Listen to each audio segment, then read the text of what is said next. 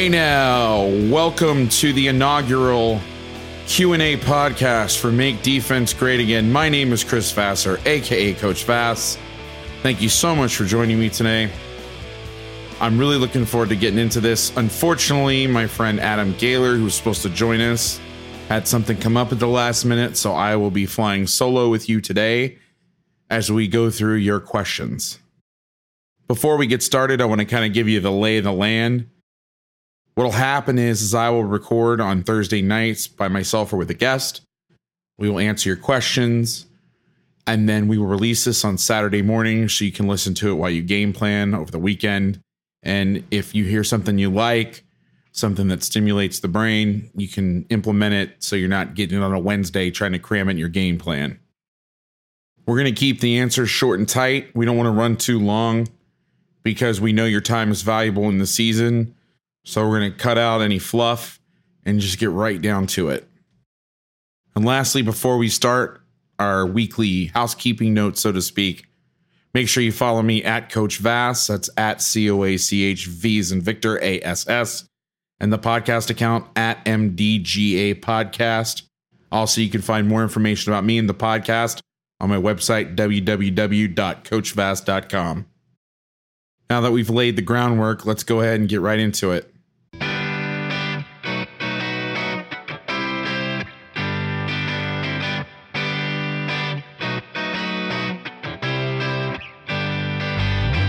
Let's get into it, man. The first question comes from Jay Price, his defensive coordinator. His Twitter handle is at Manasquan underscore FB. His question is How do you categorize your call sheet? So, this is an interesting question and it kind of changes week to week. I have started in the last couple of years of approaching the, and really it's been about six, seven years of approaching the personnel group as a whole.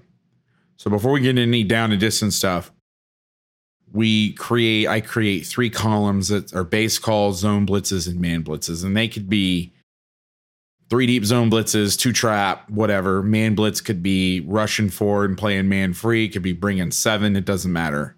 And so I kind of just put everything together in a game plan. And then I'll add a fourth column as the week goes for pass calls. Basically, when when I think they're going to pass the ball, second long, third long, two minute, whatever and I'll I'll have some exotic pressures, so to speak, and some other things. And we kind of group that as a whole. And that's really how I categorize the call sheet. I used to do, and I still I still do the statistics for it, but we do P and 10. So so I group first and 10, second one to six together. And then from there, I split it off. So I have P and 10, which is the first play in a series, first and 10, second one to two, second three to six.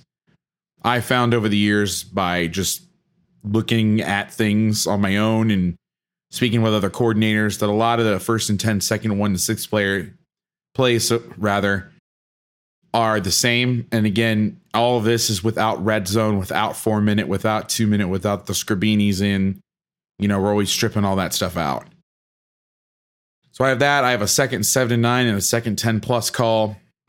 I'll have a short yardage column, a three and uh, third and three to five, a third and six to ten, and a third and eleven plus. We'll have some fourth down stuff in there, and then red zone, goal line, two minute calls, things like that. And I found that every year that I coach, I end up relying on the call sheet less and kind of just trusting my eyes um, I don't ever look at the call sheet during the game unless I'm trying to find something. Uh, I'm trying to match up a call with what our wristband is.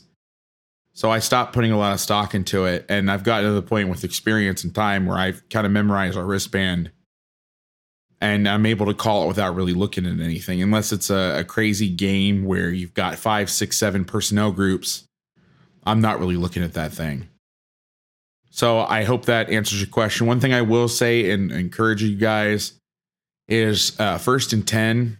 Um, one of the big things that I do is I check to see whether it's run pass after a run, after a pass, after an explosive run, and after an explosive pass, as well as a penalty. So I look at that. And then second 10 plus, same deal. What do they do after a run? What do they do after a pass? What do they do after a penalty? Uh, when I was in the Bay Area, we played a team that was 50 50 on second long but if you broke them down, they were 80% pass after a run and 80% run after a pass. And then I think their penalty was like 100% pass. So it was a little, I guess, a little higher than if it was like 53% pass, something like that. Well, that's a crucial element to the study. So those are some things that I would take a look at. But right now, on and I, people have asked me for the call sheets. Um, I I did a thing with Ron Mackey not too long ago where I had it as part of a thing to purchase, but we don't. The the call sheet is more of an organizational tool just to get my thoughts down on paper. And in the process of writing the things down, I memorize it. But I'm never really looking at that thing. It's it's more of a organizational tool, putting it all down on. Um, sorry about that. uh, it's uh, just putting it down on paper.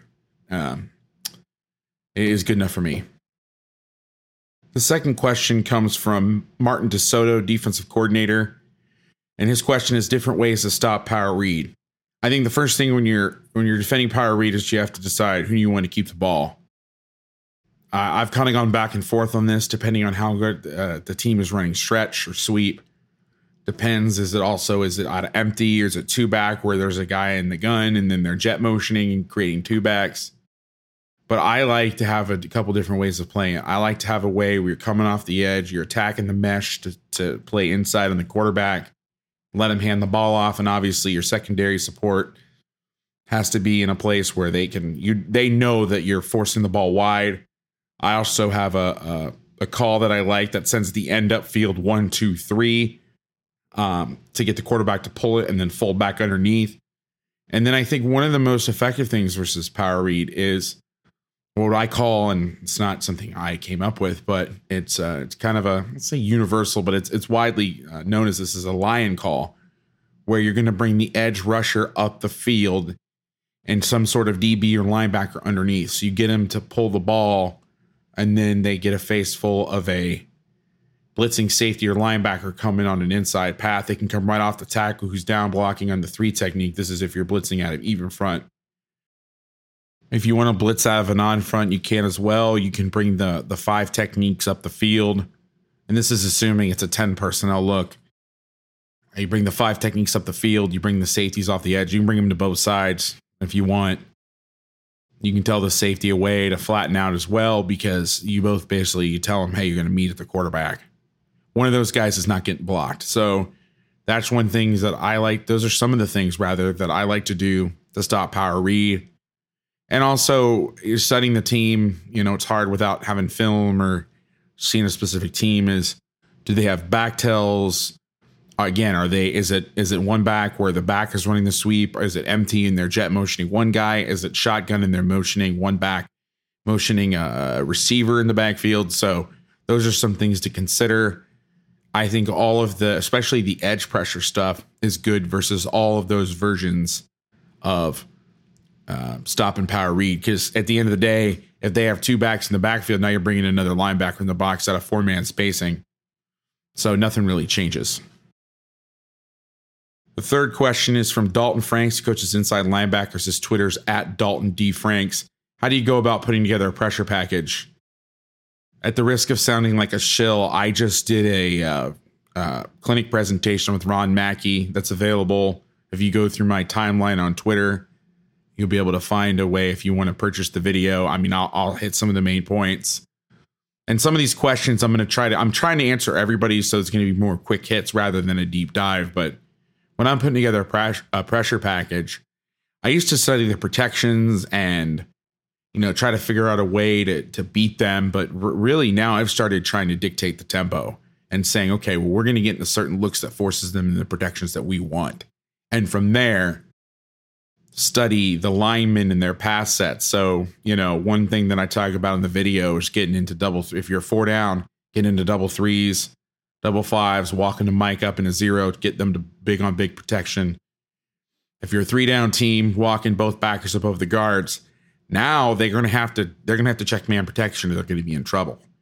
So what I'll do is I'll have a generic kind of game plan to say, okay, we're going to line up in this. If they do this, we will do this. It's kind of like if then. Uh, one thing that people like to do is like to bring both backers up in the A gaps. I'm not as much a fan anymore of that because we see so much 10 personnel. It still has its place. But I think when you walk both guys up, it's hard to drop out, especially in four man spacing. Three man spacing, it's fine. But out of a four down where you have double threes, double A gap backers, I think 10 gives it some problems. But then having a response, okay, if they're going to stay in their, if they're a half slide team and they're going to stay in their half slide, okay, this is what our next move is. If they're going to full slide it, well, then this is what our next move is. And just kind of having an answer because when you get those unique looks, you're going to get certain responses. People aren't going to have three different ways to block. Well, and I shouldn't say they won't. I, I wouldn't expect a team to have three different ways to block double A gap pressure showing or showing double A gap pressure rather. So having answers, basically just having an answer sheet, almost like a, a wing T offense or a air raid offense, where you're saying, okay, if they do this, we do this. So, but but setting the tone, and then the coverage, choosing the coverage is all based on their routes, and we split everything front to back, and we we split our defense in half, vertically and horizontally. So our our front six work together, and our back five work together, and then we have a read side and away side, so we can easily mix and match coverages with different patterns. Uh, and then we'll look for the weakest offensive lineman, try to get a one on one, or if I see a guy that's opening the gate real wide, we'll go back to the lion concept I just talked about with power read, bring the end up field, get him to turn his shoulders, occupy the guard, and bring a guy right right inside on the quarterback right now. That's uh that's one of my favorite things to do. And then there, it's really just diving down in the team who's the weak who's the weak link on the O line. Can the back block? The back can't block. Trying to get one on ones. And we played a team last year that we played a couple teams where their backs were huge 220, 230, and they were big guys. They're actually pretty good protectors. And our linebackers, you know, um, weren't always great at rushing. And I, you know, I take responsibility for that for not working on it as much. But but on the other hand, the right guard might not be as good. So how do where do we get our one on one? How do we get our best player on their worst player? get the one on one matchup. And if they overset, you know, if they're overset, you can walk up double threes, double fives, walk up the mic and do something as simple as, you know, take one of the three techniques that's quick, put them on. If they got a slow guy, put him, uh, put him there and just have him jab up field one step and rip in the egg out. So that's really just kind of the, the 30,000 foot view of how I do it. If you want more answers, there's the presentation I, I, was talking about. Also, there's some call sheets and some things in there, and practice plans, installs. The calls are blank, but I put kind of the concepts that we we do.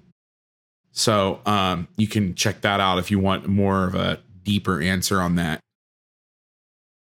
The next question is from my friend Waldo Carden, defensive coordinator in Alabama. His Twitter handle is at Bama Waldo.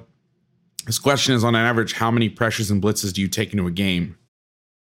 Um, we're very different. We run the TCU system, the language system, where we can really do just about anything that we want. We teach the entire language in the off season and we mix and match. So I will say this unless you're doing that sort of defense, I would not recommend to do what we do because you're going to have to rely on memorization more. There's good and bad to it versus tempo teams, a little harder on some of the calls. More of our exotic stuff is on third down, where teams usually aren't going fast unless it's third and short. We're not running that anyway. So, uh, in terms of really uh, how I, it's hard to quantify. I mean, we we carry the same we carry the same wristband, and we'll tweak it here and there a little bit, but we have 20 backer blitzes on average, 10 zone blitzes, 10 or 11 blitzes where you got a backer and a safety off the same side. Uh, 10 to 12 blitzes, what we call smokes, which are safeties. Could be one, it could be two, and it could be a switch to a backer. And then we have a Clovis category that's kind of like our calls of the week. We can, our kids can run every single one of those calls. It doesn't mean everybody's going to be 100% right. And it's not a, it's not perfect, but we have the ability to really run about 75% of that stuff at any given time. And the reason that we carry all that stuff is to stop the bleeding. It's not, I don't go into a game planning on, okay, we're going to run all this stuff. But my first game in this defense, the team was wearing us out in the boundary. And we ran a backer and a safety from the same side off to the boundary to stop the bleeding. And, and we hadn't practiced that call since early in camp, but we we knew it and we could operate it. And so we carry a lot of things in. The second part of the question is Will you run those against all their top formations during the week? No. We're going to pick pressures based on personnel groups. If we're seeing a team that runs a lot of different formations out of one personnel group, we will pick things that are cover the most amount of ground and they're the easiest to adjust. If we're playing a 10 personnel team and we know we're going to get two by two and three by one, well, then we might do more stuff because we know the adjustments will be easy. So that's kind of the seesaw of uh, you know how much do you want to take into a game. But we we everything we do is based on personnel. So um I was about to reveal something for this week's game and this is going to come out before we play. Um let's just say if we're playing a team that is 12 personnel, we're going to practice those pressures that we would only call versus 12. And if they come out and I make a mistake and make a 12 call versus they're in 10, then I'm going to check out of it. I'm not going to try to make everything adjust. That's just not where that's not where I want to be at. So, you know, each personnel group to me really only has two to three formations. 11 personnel, you get twins to one side, a pro side to the other. You get some a lot of people call tray, so tight end receiver receiver with one receiver the other side and then you'll get nub with trips to the other side. Those are the main formations. Obviously, you can do more. 10 personnel, two by two and three by one. You can always obviously go empty. And an 11 team can line up in 10 looks. And, and, and, and again, if it's a team's doing that, that's when you have to be a little bit more vanilla or check the blitz. Okay, here's what we're going to do if there's a tight end in the game.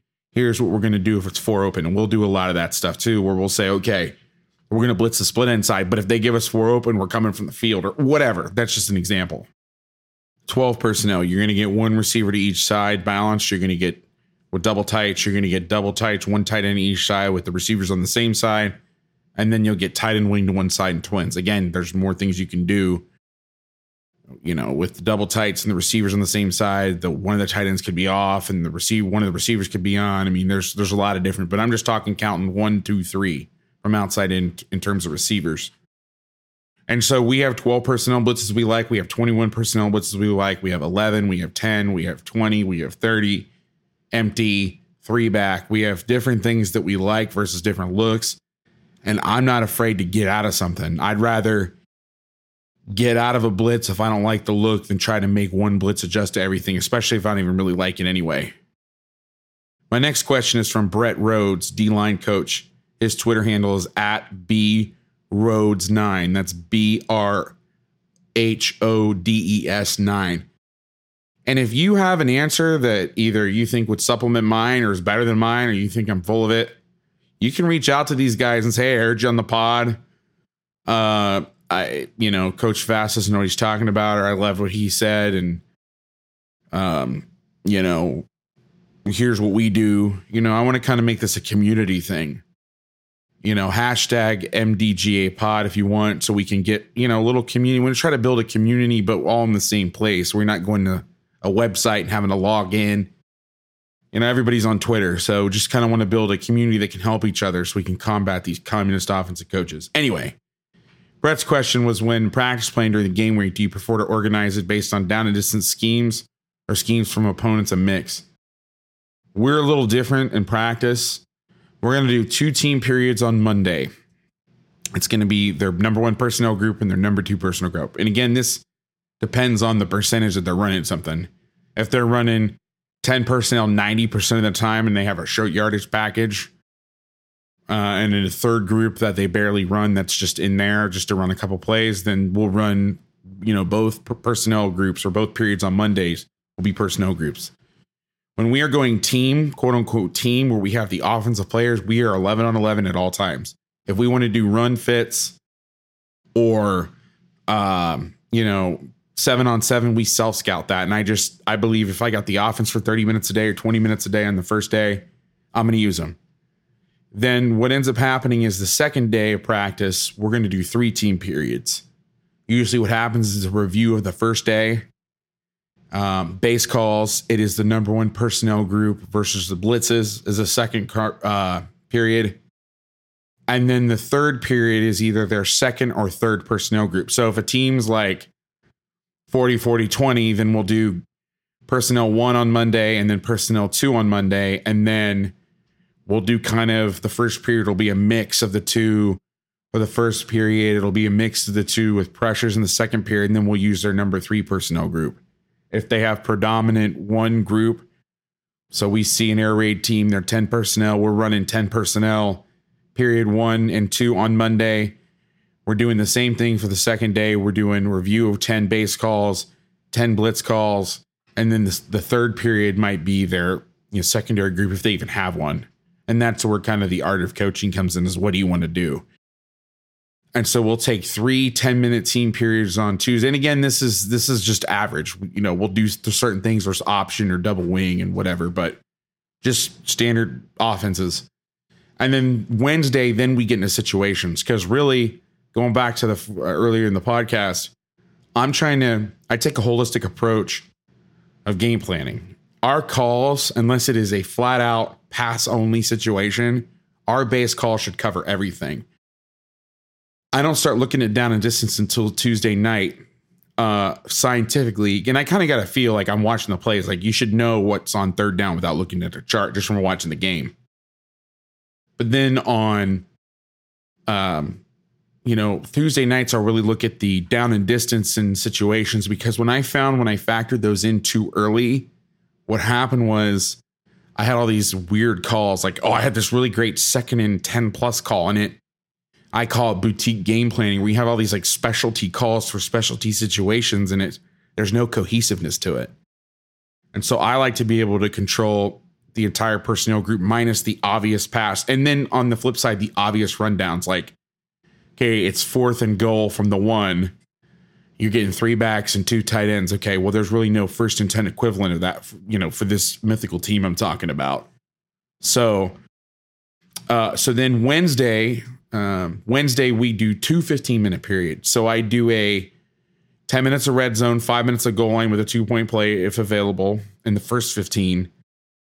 And then the second 15 is third, third down, which starts with third and one to two, three to five, six to 10, 11. And it goes just, you know, it, it progressively gets longer. The distances get longer.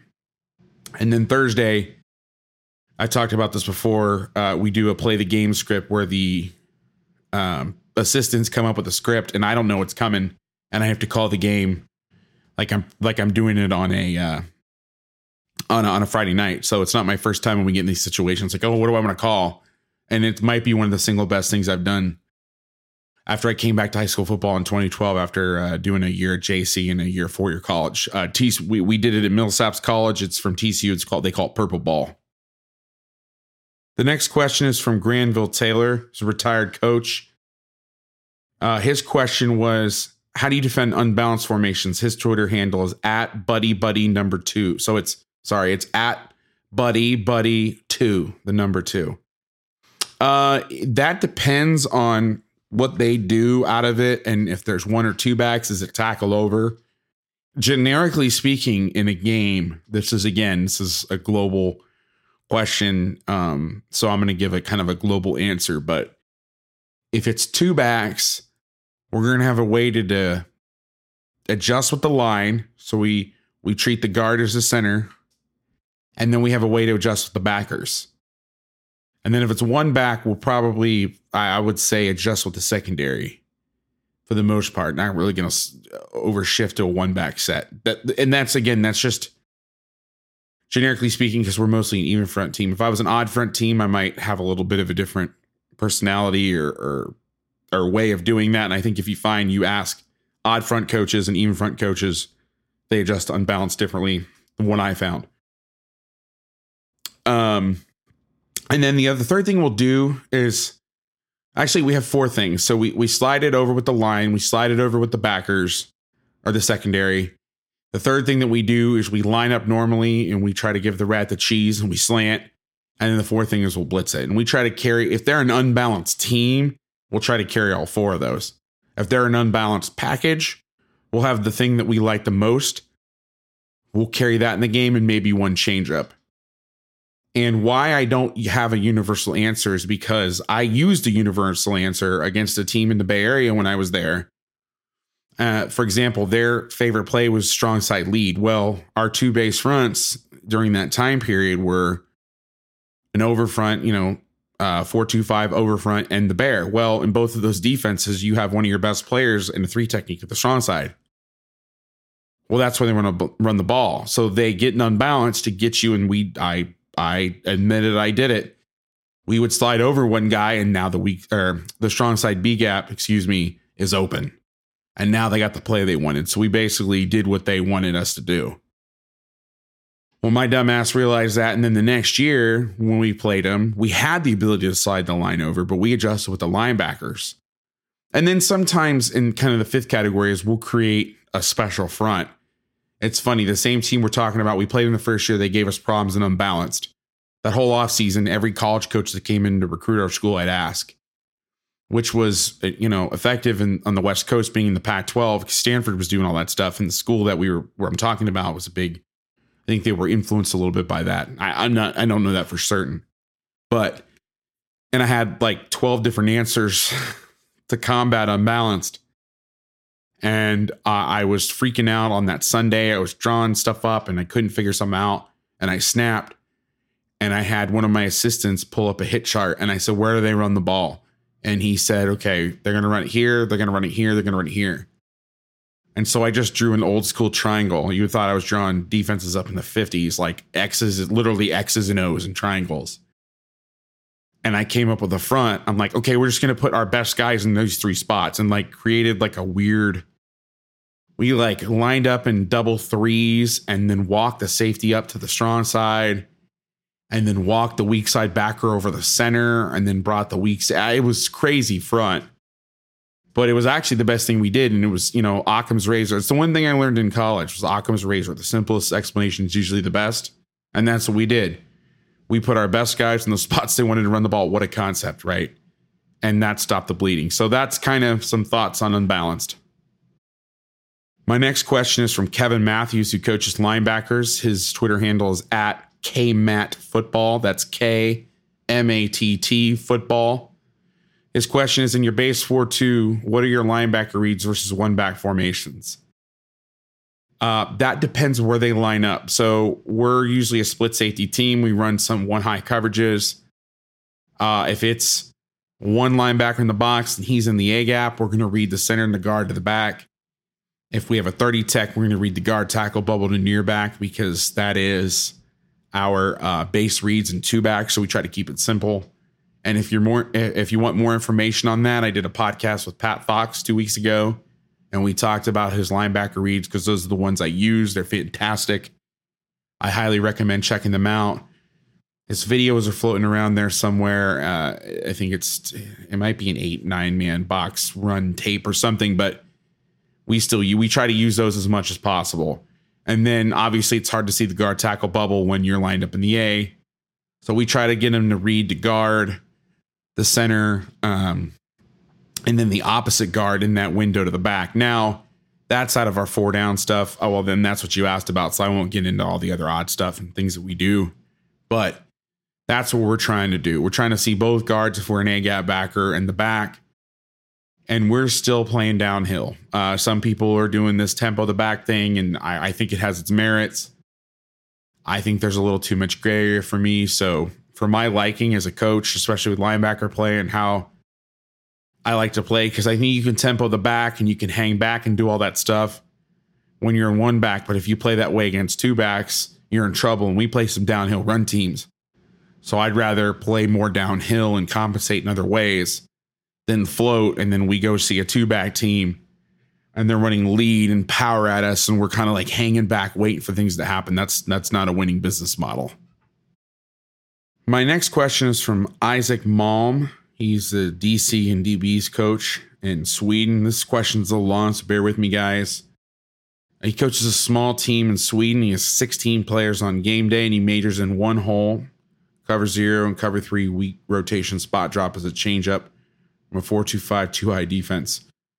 He said during the fall he's going to play teams that line up in 10 personnel trips open, where they primarily either pass to the trip side verticals or screens, or run to the single side zone read, power read, and speed option all reading the weak side end. Our base would be to rotate the free safety to the trip side and have the weak safety play the post, but he doesn't feel comfortable doing that. What ideas do you have to combat that? Well, I honestly think that uh, I, I think that that that's not a bad idea. I think in today's RPO game, That's one of the best ways to play if you want to chase the dive to the field is getting a what I call three buzz.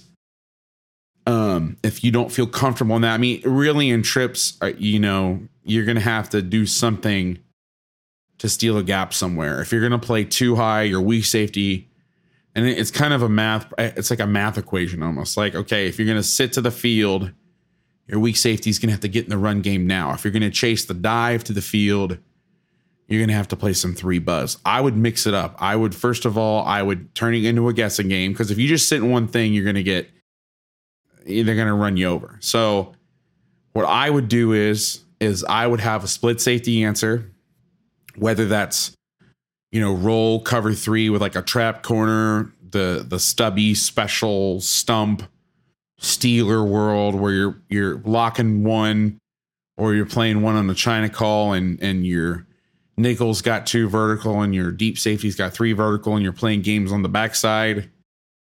And then I would get into some some of that uh three buzz stuff or some man I mean really it ends up playing very similar, man free.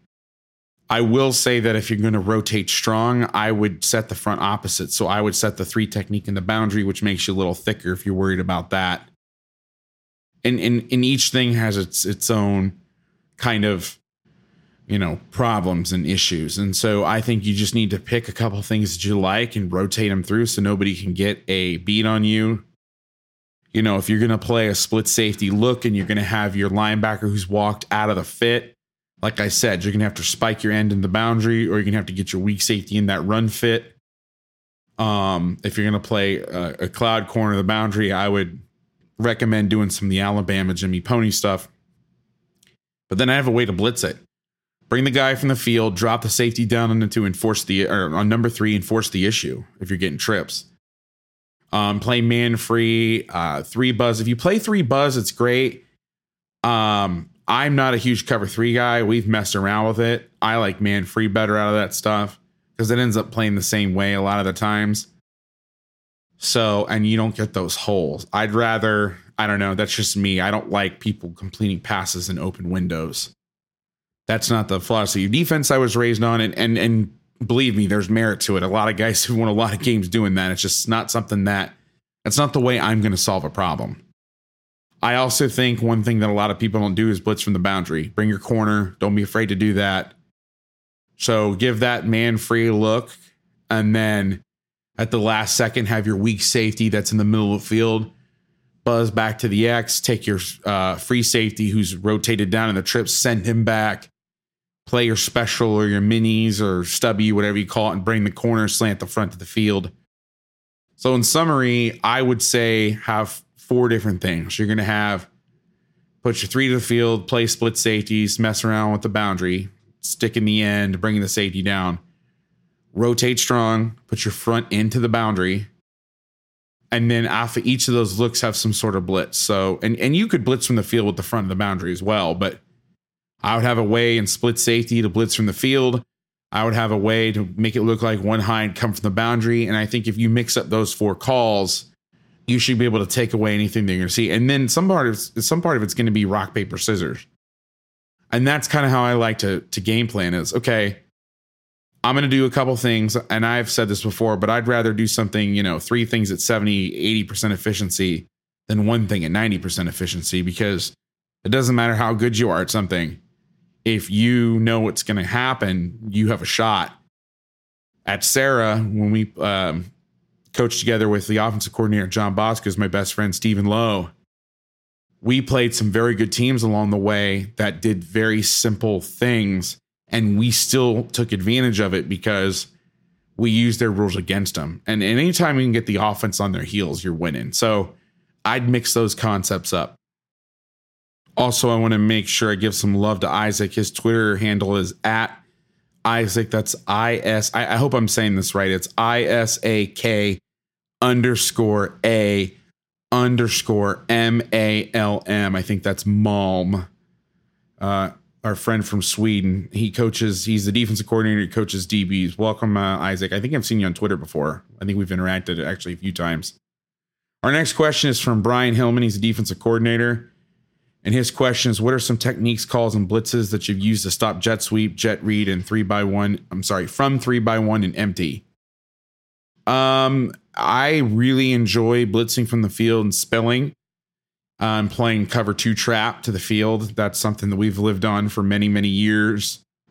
Um, I started doing this mainly because we had run the TCU stuff and it was um, their Wide Stinger 5 jam package that's become infamous. And that was a way that they played it. And what we started doing is we started blitzing that guy in a spill path. And then if, if it was jet motion, we'd trap the corner only on jet motion and he would go.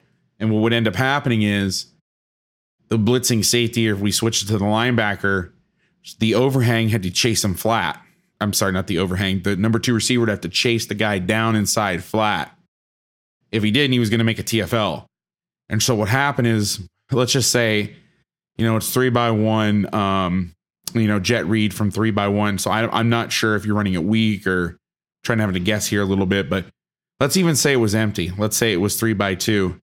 You switch the blitz to the backer. You're running empty. You have the front set to the field. They're slanting in the boundary. You get the jet motion the backer who's walked out on three is coming on a spill path. So the number three receiver is going to have to block him. So the number three receiver has to come down and try to block him. Well, now the guy who's inside of two sees three go flat. Now I go flat. And now if I go flat, then two has to block flat down the line of scrimmage. And I, I've we've done this and it's been successful. And then with the jet motion, the corner traps inside so now he's going to the ball, and the only way that the the number one receiver can get him is blocking flat down the line of scrimmage. So what you're seeing is, is a halves corner that's supposed to be over the top of three guys. All three of his verticals are going flat down the line of scrimmage to try to pick up these these guys are either blitzing or reading blocks, and he can add outside of all of it. And so that has been one of my favorite calls. In fact, my first play ever calling this version of the defense I was at uh, St. Francis High School, and funny enough, uh, we were playing a team Oak Grove, and we ran this concept. They were a fly sweep team. First play of the game, they handed the ball off to Chidobe Awuzie, who plays for the Dallas Cowboys, and I think we had like a two or three yard TFL. And and that concept has just always been good to us. So spill from the edge, play two trap to the field, because when we used to box things, you know, you're still coming off the edge, but it, it, you know, if you're forcing the ball, if you're a quarters team and you're playing outside leverage at number two, yeah, you're blitzing and you're going faster, but you're still fitting the same way. So I think you need to have a way to box it and a way to spill it and change the fit so they can't tee off on you and say, okay, well, this guy's going to box. And so we're going to block it this way. Thanks so much for the question, Brian. If you want to follow Brian on Twitter, it's at Brian Hill 40. That's at B R I A N H I L L 40. My next question is from Mike Martin, who coaches outside linebackers. He can be found on Twitter at MSMartin0208. And his question is Week one, we play a 10 personnel team that is motioning 70 to 80% of the snaps we have on film. Some fly sweep, often just window dressing. We primarily play zero and man free when traveling with motion, do you guys go in front or behind the backers? We're always behind the backers. We never want to go in front of the backers ever. And so we basically tell our guys to mimic their path as the back. So you're starting to go, and then he'll bubble around if it's jet. And if it's under center, it's even more pronounced. And you just kind of match that going behind. Now, in our cover zero and cover one stuff, what's going to end up happening for us is we have different rules for different guys if they motion. So, for example, if we have a player that is used to playing middle of the field coverage, we'll spin it or rock and roll or whatever you want to call. It. So, for example, let's say it's two by two. The weak safety who plays a lot of times on the roof, uh, his guy motions, he will spin back to the middle of the field. The free safety will come down. Now, if it's our nickel and they're motioning into the boundary, or if it's middle of the field, and the nickels guy, the nickels man motions, we will not spin it because he's not used to playing deep. Now, if your guy does that and you have a true three spoke secondary, or uh, I guess be five spoke secondary, wherever you want to call it, where either one of those three guys can all play deep, then then by all means do that. And the in the true four two five, that was kind of the original idea. We do not do that. Our nickel does not play um in the in in the deep middle. We have a, a couple crazy blitzes where he plays the field side half and will blitz from the boundary and rot, super rotate or whatever you want to call it. But by and large, he he's not playing deep. So with his guy motions, he locks on it. In cover zero, our base rules do the same thing. Your guy goes, you can go. I'm not a big bump guy. And man, because my mentor Keith Burns used to call out the buddy system. Somebody's always open, and it always made me laugh and also think. So I've just kind of been trained out of that. But to answer your question directly, we are going behind the linebackers 100% of the time. And actually, I know this is not the question you asked, but when we were at Millsaps, we used to play uh, what's called flip coverage, which in uh, or we call it flip or flip over. Where let's say it's I twins, let's say it's offset. And I know this is going back, but let's talk about nub sets. So you got trips to one side, nub to the other. You got twins to one side, two backs, nub to the other. Any kind of time even now where you get twins and you get tight end wing to the other side, anytime where corners over and you have a nub, we will run with it, even in zone. So we'll play every once in a while, we'll play corners over palms where the outside corner is playing the vertical technique jumping to the flat. And the inside corner is what a what a safety usually would play, which is vertical of two. If two goes out, I play over the top of one. If that inside guy or if the outside guy is on the ball, and and one of those guys jet motions, we will run the guy over because he's never going to be accounted in the blocking scheme. And our theory is if the corners are there because they can run, we know they can run. We tell our kids this all the time. Like, we know you can run. That's not that's not a problem. If you're if you're playing this position, you're here because you can run. So you just mirror him and nobody's going to come pick you up. I like that because again, like you said for your question specifically, you said window dressing. Well, don't let the offense one guy motions and you bump you bumping backers and, and and again, there's a time and a place that. If you're playing zone, then you then you on a lot of coverages. If you're not nub, that's what you got to do. But you know, even if it's what I call pro twins, tight end Z to one side, twins to the other, that Z motions to the twin side and it creates nub trips. Run that guy over there because you know they're moving one guy, move one guy, and I know that sounds overly simplistic, but I mean I'm not going to let an offense move one guy and we're going to move five. That's just because now you're inviting the window dressings. If a team is doing window dressings, I'll be honest with you, and I could be wrong on this, but it is my opinion. If a team is doing window dressings and you don't honor the window dressings, they're going to stop doing it. Nobody's going to, unless they're just practicing for the next opponent. If they're trying to get you to move and you don't move, they're not going to keep doing it. They're just going to line up in the formation that they want to get in and play it from there, in my opinion. So, and, and again, I could be wrong. You could play a stubborn team that, you know, either they think they're better than you or they think they're worse than you and they're worried about their next game or they just, it's their modus operandi. And like Matt Canada is going to motion no matter what you do. But unless they're really, really, really, really committed to motioning, if you don't honor, if you're not doing what they want you to do, or you're creating a cloudy picture, you know, part of the beauty of today's spread offenses will tell you we don't like to motion because we like to go fast and we want to take a picture. You know, especially like some option guys, you know, you want that, you want to see that picture. So, and it all depends on what kind of team it is. I mean, jet sweep teams, if you're saying they're a, a jet team, um, obviously that's kind of important to the motion. The motion is important to the offense rather, but you know, I, I, would move the least amount of pieces possible. I know that wasn't your exact question, but just kind of pontificating a little bit.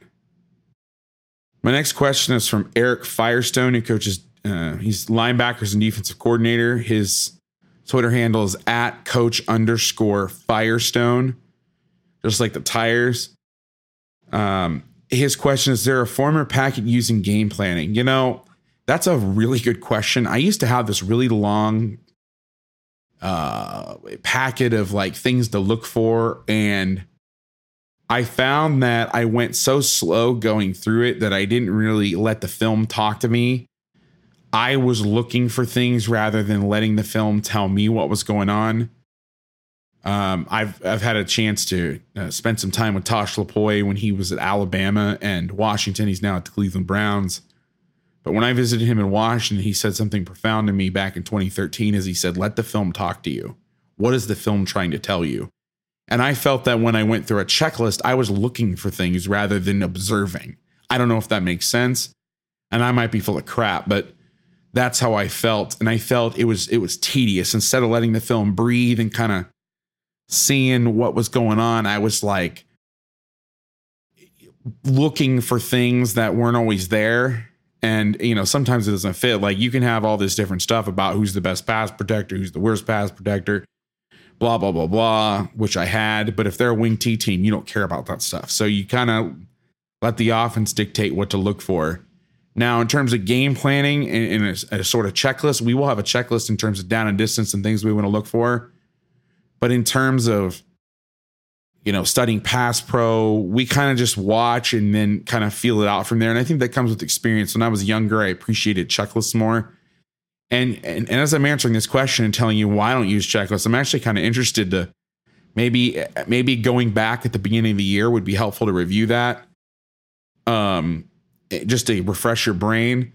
I will tell you guys if you're looking for something, if you're looking for a checklist, it's been a while since I've looked for something like this, but I'm going to give a free plug to my man Kenny Ratledge, who coaches in I don't know how to say it, Sevier, Sevier, Tennessee.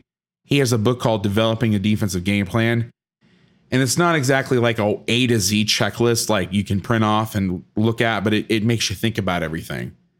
And so we look at everything that everybody else looks at down and distance, hash tendencies.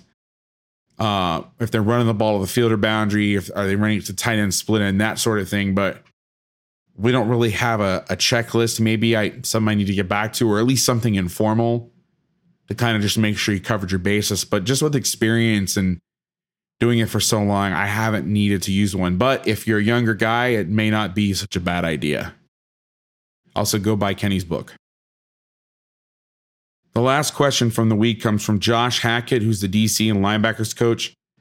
His Twitter handle is at jhackett14. That's two T's at the end. So that's J H A C K E T T 1 4. And his question is defending red and blue sets. How are you aligning? And what type of defense and coverage are you playing? And how are you defending belly? So this is an interesting question. We are a 4 2 team. We're going to retain our 4 2 shape versus these sort of things we don't have a universal and and this is kind of hard and this is kind of my my my uh what's the way I want to say this? My kind of my wish for you guys is if you're going to send in a question if you want a 30,000 foot global answer then ask a vague question or and or vague sounds like judgmental but uh um and I'm not saying this for Josh. This is actually a very specific question, but in, some of the other questions I got, I did a Q&A a while ago. It's like, how do you defend trips? If you ask a, a general question, you're going to get a general answer. If you want a specific answer, ask a specific question. And, and the more information that you can give me, the better answer I can give you and drill down. Now, again, this is my that's my weekly PSA. Josh, that is not for you. Your question's great.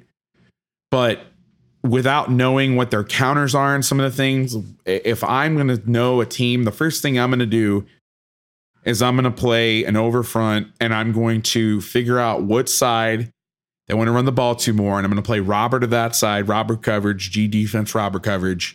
And I'm going to play man to the other side. And when they motion, then it will become Robert to the side that they motion and then zone like a cover three or a sky inverted halves away from it. Um, I will say that if we are getting so most of the time people want to run to the tight end wing side, as we'll set the coverage over there. But once the wing to the tight end motions, by rule, we're going to slant the front back to the split end side. So we're going to try and get that G to a three and slant the three to a G. That idea came from the late Bruce Cobley, rest in peace. What a hell of a ball coach that guy was. But we would do something like that. So we're always trying to get our three technique to where they're running the ball. if they're running some sort of scheme where they're creating a crease in between the end where the where the they're they're blocking down in the wing and kicking out with the fullback, or and they're gonna you know go with second man or something like that, or if they're just running the fullback through, we may try and get if they're if they're running off tackle and you know people run belly different ways. And I know you know generically, I'm guessing you're saying some sort of belly look where the wing's going to lead up through the fullback's going to get the ball and then the guy motioning behind is going to give a pitch look. If but you know we would just play it straight and the free safety has to be the extra guy. So once he's staring at the tight end and through his tight end he's going to see the wing motion back then he's going to snap his eyes to the other wing and then he needs to get in the run fit but if you're getting some sort of uh, belly second man or something where they're trying to down block the end with the wing or the slot lead the fullback and hand it to the guy coming back around. We might try to get the safety on the line of scrimmage and try to get that free safety over to try to spill it all the way outside. You could do some things like that. That would be the place we would start. If we weren't able to defend it that way, we might try to run some sort of split inside pressure. Um, but it's, you know, with the one back looking red and blue, it kind of limits some of the things that you can do. So you got to be careful if I did want to blitz from the split inside and I was seeing a red and blue team, I would much rather blitz the inside linebacker to that side. And again, shout out to my man Pat Fox has got some great stuff on this. He has a video out on defending the wing T that's it's probably about 10 years old now, but it's man, it's, it's stood the test of time. And every time we see a wing T team, we'll throw that on or something similar to that. We'll throw that on and and watch it because it's just fantastic. But that's uh, something that you could check out for more information on that. But he'll do a lot of things where he'll blitz that inside linebacker because once you blitz the safety off the edge or your outside linebacker, whatever you want to call him, you can get outflanked. So having some sort of when that when that strong side wing motions back to the split inside, having either slant the front, you know, spike the end in the B and loop the backer outside, and so you still have your safety there. You can do a lot of different things like that you know, obviously you want to be able to play it straight, but I think just slanting the line back regardless is a good strategy versus the wing T because if you get tackle trap back to you, you're slanting into it. And then if you're getting trapped the same way, which I, I don't think you're going to get to a one, you know, if they are anticipating you slanting out to a three, maybe they could run it, but you can always redirect and ricochet back because I'm stepping play side and I see my guy on the G and I start to rip outside the guard and I see him veer block, I can stick my foot in the ground, plant off my outside foot and come back inside, which I didn't think was possible and I thought was crazy and was afraid to do that stuff at first, but it actually helps our kids because instead of going upfield and then trying to bend inside, you're already stepping lateral. So it's I'm stepping to my right, I'm stepping back to my left. So those are some generic ideas there how to stop that sort of stuff.